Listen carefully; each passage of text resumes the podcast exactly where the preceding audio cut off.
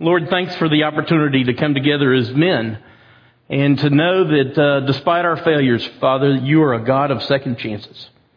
And so we see that lived out in some of the passages today where uh, the Lord's disciples failed him, but at the same time, uh, most of them uh, made great use of the second chances that you gave them. So, Father, may we be men of second chances who are willing to uh, confront our failures and uh, turn our hearts back to you and make the most of the second chances you give us.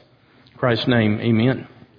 Okay, guys, you know, one of the things that uh, uh, Wagner started this whole deal off with was um, a reference to a program that's been on the Discovery Channel called Surviving the Cut. And uh, I was asked last week by a couple of guys who apparently missed uh, um, that talk that Wagner did at the men's breakfast. And if you missed it, I would really encourage you to go back and listen to it on Watermark Radio. It's the one on September 9th. But he was talking about this program called Surviving the Cut. And it's about uh, elite schools that the different special operation units of the military put on. And so I want to start today by showing you just a couple of minutes uh, from this program and from uh, Ranger School and what Ranger School is about. So Let's roll some video. The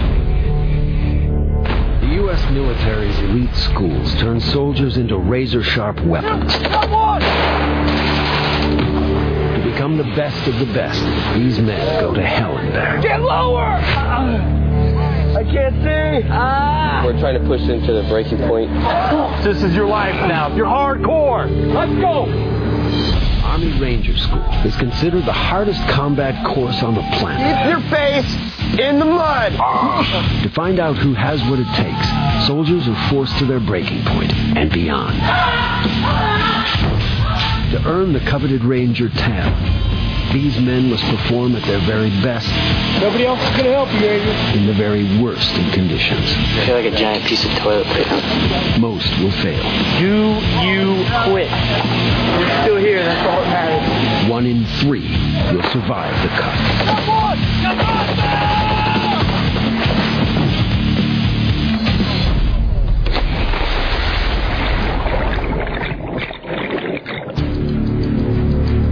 Army Ranger School has a single mission train the Army's combat leaders. From these ranks will come America's most effective warriors. Any unit whose mission is to engage in close combat can send their best men here. Already they're the cream of the crop, in the best shape of their lives. They've trained hard, and they think they know what's coming. But they're wrong. Day one of Ranger School. 338 soldiers report to the Ranger Training Brigade at Fort Benning, Georgia. Pass or fail, these men will not be the same when they leave. Over the next eight and a half weeks, most will lose 20 or more pounds. Some will gain a small patch that means everything. Ranger School really is a unique experience for any soldier to come to. It is a brotherhood within the Army. It's a culture within itself.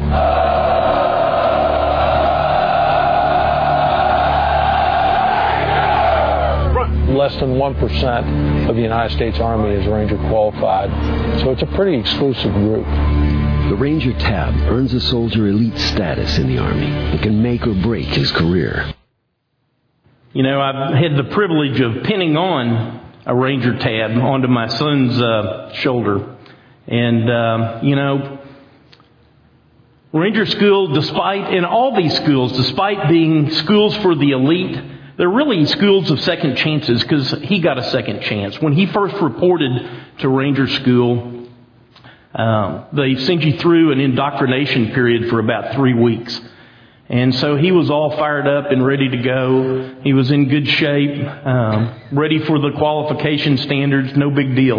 And on the first day of Ranger uh, indoctrination program, Ranger orientation program, I think they call it for the officers, um, the first thing that they did was push-ups. And I have seen my son do 80 or 90 push-ups before. Well, that day he could not do 58 Ranger push-ups. And so he was out. Very first day. And, you know, but it's, again, it's a school of second chances.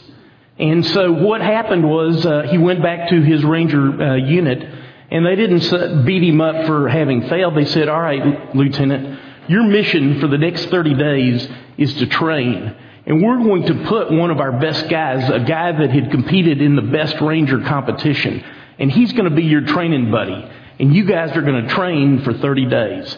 And so um, Bobby made the most of that second chance that he got. Um, he thought he knew what was coming, but he really didn't. And we see that same thing today uh, in the passages that we've read for this week. Peter and all the disciples think they know what's coming, but they really don't. And so today, let's jump in and look at uh, um, how Peter handles failure. And first, let, let's think about the Apostle Peter. I mean, he's the first guy that any of us thinks about probably when we think about the apostles, because he was the leader of the apostles. Even in scripture, in three different places, the, the apostles are listed, and Peter is always listed first. He was the first among equals. He was the guy that was part of Jesus' inner circle, and we'll see that in some passages we'll read today. He's mentioned by name at least 113 times in the Gospels, more than any other disciple. Probably more than all the rest of them put together. Think about the things that he saw. He saw Jesus healing people. He, with uh, James and John, he was taken into the bedroom of Jairus' daughter, and he got to see what the Lord did to heal her. Uh, he was the one when they saw Jesus walking on the water Peter was the one who had the courage to get out of the boat and say, Lord, call me and I'm going to come walk to you on the water. And, you know, he got out on the water and he, he was actually walking on it until he looked around and he felt the wind and he took his eyes off of Jesus and he began to sink, to sink. And the Lord reached out and grabbed him and saved him. He's also the guy that saw the transfiguration. He witnessed the glory of Christ. And when Jesus said, uh, asked his disciples, Who do you say that I am? He was the one that had the right answer to say, You are the Christ, the Son of the living God.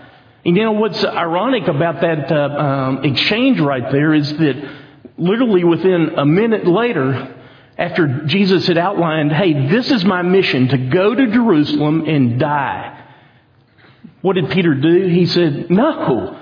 No, Lord, that's not what's going to happen. We're not going to let that happen. He rebukes Jesus.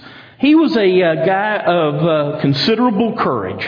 And so let's look, take a look at the bad news and the good news uh, about Peter's failures and how he reacted and how other disciples reacted. We're going to take a look at four different instances when Peter um, had opportunities to do the right thing, and we'll see how he handled them. The first one's in Luke 22. It's up here on your screen, uh, or you can follow along in your Bible. And uh, it says, Simon, Simon, behold, Satan has demanded permission to sift you like wheat, but I have prayed for you, that your strength, that your faith may not fail. And you, when once you have again turned Strengthen your brothers. He gives him a command. But Peter said to him, Lord, with you I'm ready to go both to prison and to death. I'm ready to die for you, Lord. And Jesus uh, said to him, Peter, the rooster will not crow today until you've denied three times that you even know me. And Mark uh, concludes uh, the same passage by saying that Peter kept saying insistently, even if I have to die, I will not deny you. And Mark also adds the point that all the other disciples were saying the same thing. And so the bad news is that Peter and all the disciples were in Satan's crosshairs. And in that situation, Peter fails to believe what Jesus is telling him, and he fails to listen and to obey. And, but the good news is that Jesus prayed for him. And he gave him uh, the uh, assurance, just as he told him, You're going to fail, he gave him the assurance that when uh, uh, he had turned back, when his faith had been restored, that he would be the strength that would lead the disciples on. And we see that played out in the book of Acts as he is the leader of the early church. He and John are the ones who go and stand up before the Sanhedrin and cause them to marvel at how these uneducated men can be so, so persuasive and articulate in defending the cause of Christ. Okay, the second instance. Uh, from the upper room, we move into the Garden of Gethsemane. And in uh, uh, Mark 14, you see, they came to a place named Gethsemane, and he said to his disciples, Jesus said to his disciples, Sit here until I have prayed. And then he took his inner circle with him. He took Peter and James and John and began to be very distressed and troubled. And he said to them, My soul is deeply grieved to the point of death. Remain here and keep watch. He gave them a simple mission. Two things. Remain here, keep watch. And then Jesus goes off and prays. And when he comes back, what does he find?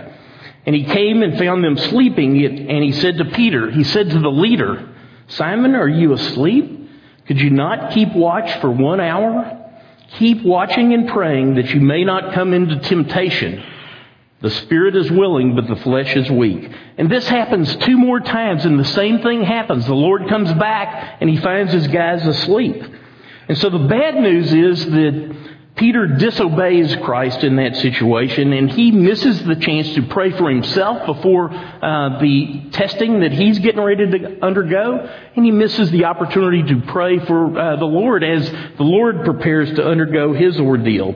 And so once again, we see a failure of obedience. But the good news is, and really there's not much good news uh, in this uh, uh, little passage, but there is a good word from the Lord about what to do, how to combat temptation. Stay alert and pray. And you know, guys, that's exactly what we talked about last week. Living in condition orange says we've got to be alert and we've got to pray. And you know, he didn't take Peter off by himself. He took Peter off with a bunch of guys. And so the other thing besides staying alert and praying is that you got to surround yourself with other guys who will stay alert and pray with you.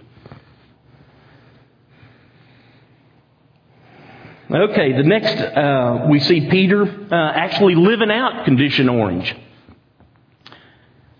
And it's in Luke 22, verses 49 through 51. When those who were around him um, saw what was going to happen, the um, officers of the temple guard and uh, um, the um, leaders uh, had, the religious leaders had come to arrest Jesus. And uh, it says, when those who were around him saw what was going to happen, when the disciples saw what was going to happen, they said, Lord, shall we strike with a sword? And one of them struck the slave of the high priest and cut off his right ear. But Jesus answered and said, Stop, no more of this. And he touched his ear and healed him. And so who do you think the one who pulled out his sword and started swinging was? Peter. Of course it was Peter. John 18 tells us that uh, it was indeed Peter. And so, uh, again, we see the bad news of where Peter uh, takes the misguided step of trying to stop what the Lord said is going to happen, what Scripture said was going to happen. And once again, Peter is seeking to implement his own plan instead of the plan of God. And so once again, we have a failure to understand and obey the plan of God. And the good news here is that Peter was in fact living in condition orange. He was ready. He was the only one who pulled out a sword. And so, you know, he was a, a man's man, a guy that had guts. And ultimately, this courage will be put to great use in the early church as he becomes the apostle to the Jews. And the final time we uh, uh, see Peter in uh, the passages is in Luke 22 um, in the denials. And uh, um, I've uh, jumped in in the interest of time just with the, uh, the final one. Peter has twice denied even knowing Christ. And so in Luke 22, 62, 60 through 62, we see Peter saying, Man, I don't even know what you're talking about when the last guy comes and confronts and says, You're one of them, aren't you? He says, I don't even know what you're talking about. And immediately, while he was still speaking, a rooster crowed. And the Lord turned and looked at Peter.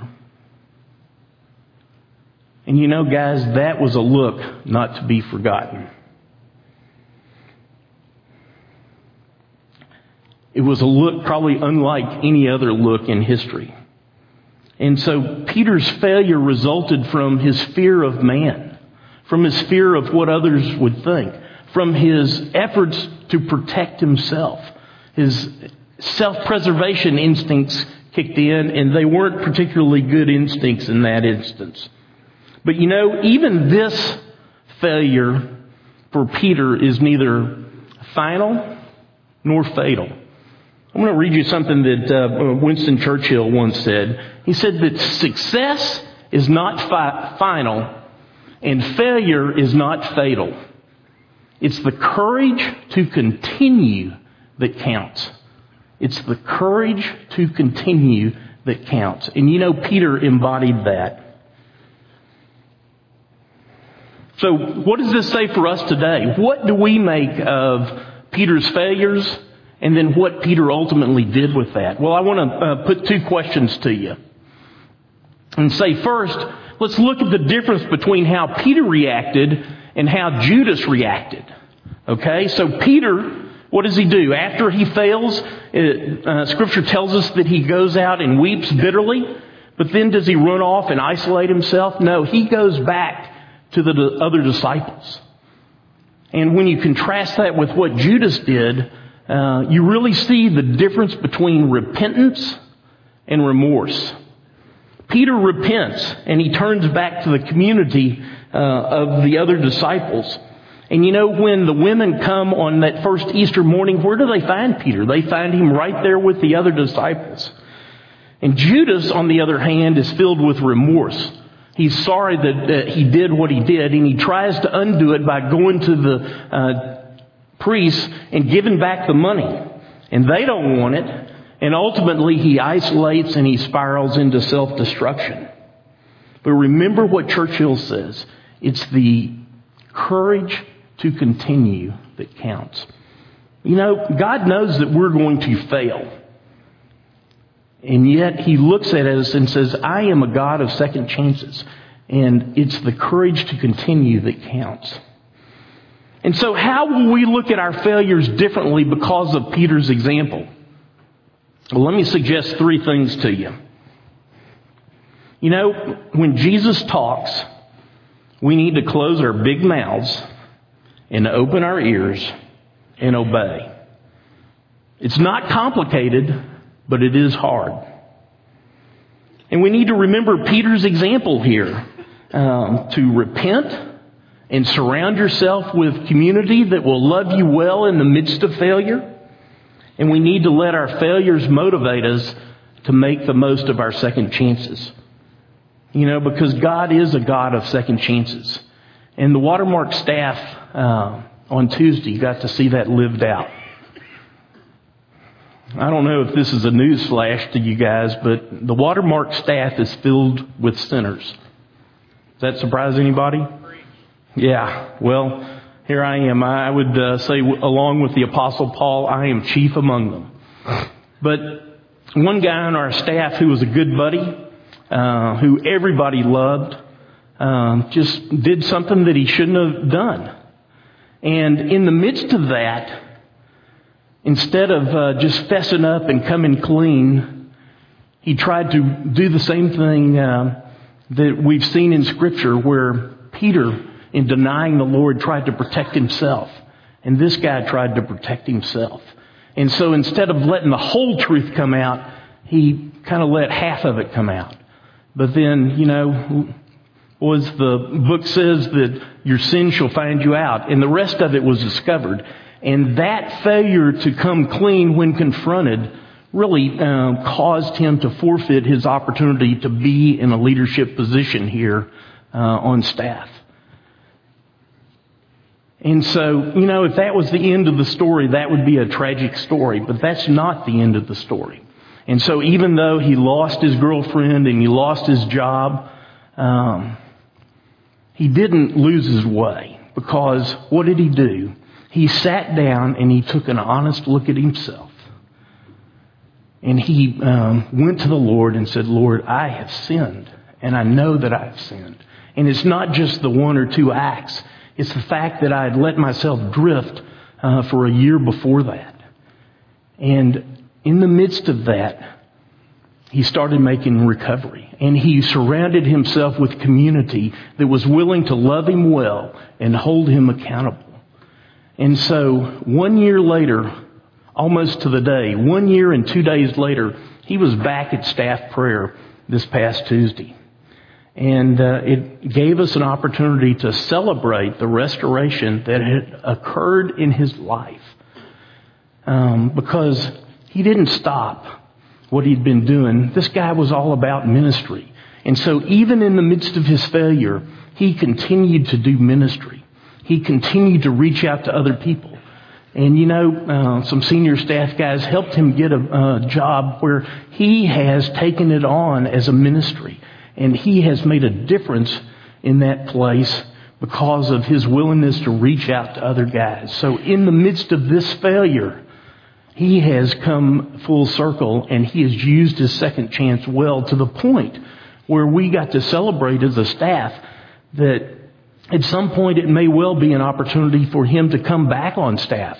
Uh, there's nothing standing in his way except uh, uh, the right position for him to do. So it's such a great story of how God is a God of second chances and how if we will confront our failures and use them to motivate us to do the right thing, to surround ourselves in biblical community and to have an opportunity to deal uh, honestly with ourselves and with our God, make a great difference.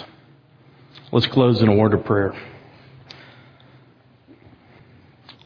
Father, I celebrate that you are a God of second chances. Thanks for all the ones that you've given me, Father. Give me the courage to be like Peter and to be like my uh, buddy. And to be willing to uh, confront when I fail, to be willing to uh, uh change the way I live that caused the failure, to be willing to surround myself with community and to dig into your word, Father, to pray and to stay alert and to do the things that enable us to be warriors for Christ. Pray these things in your Son's name. Amen.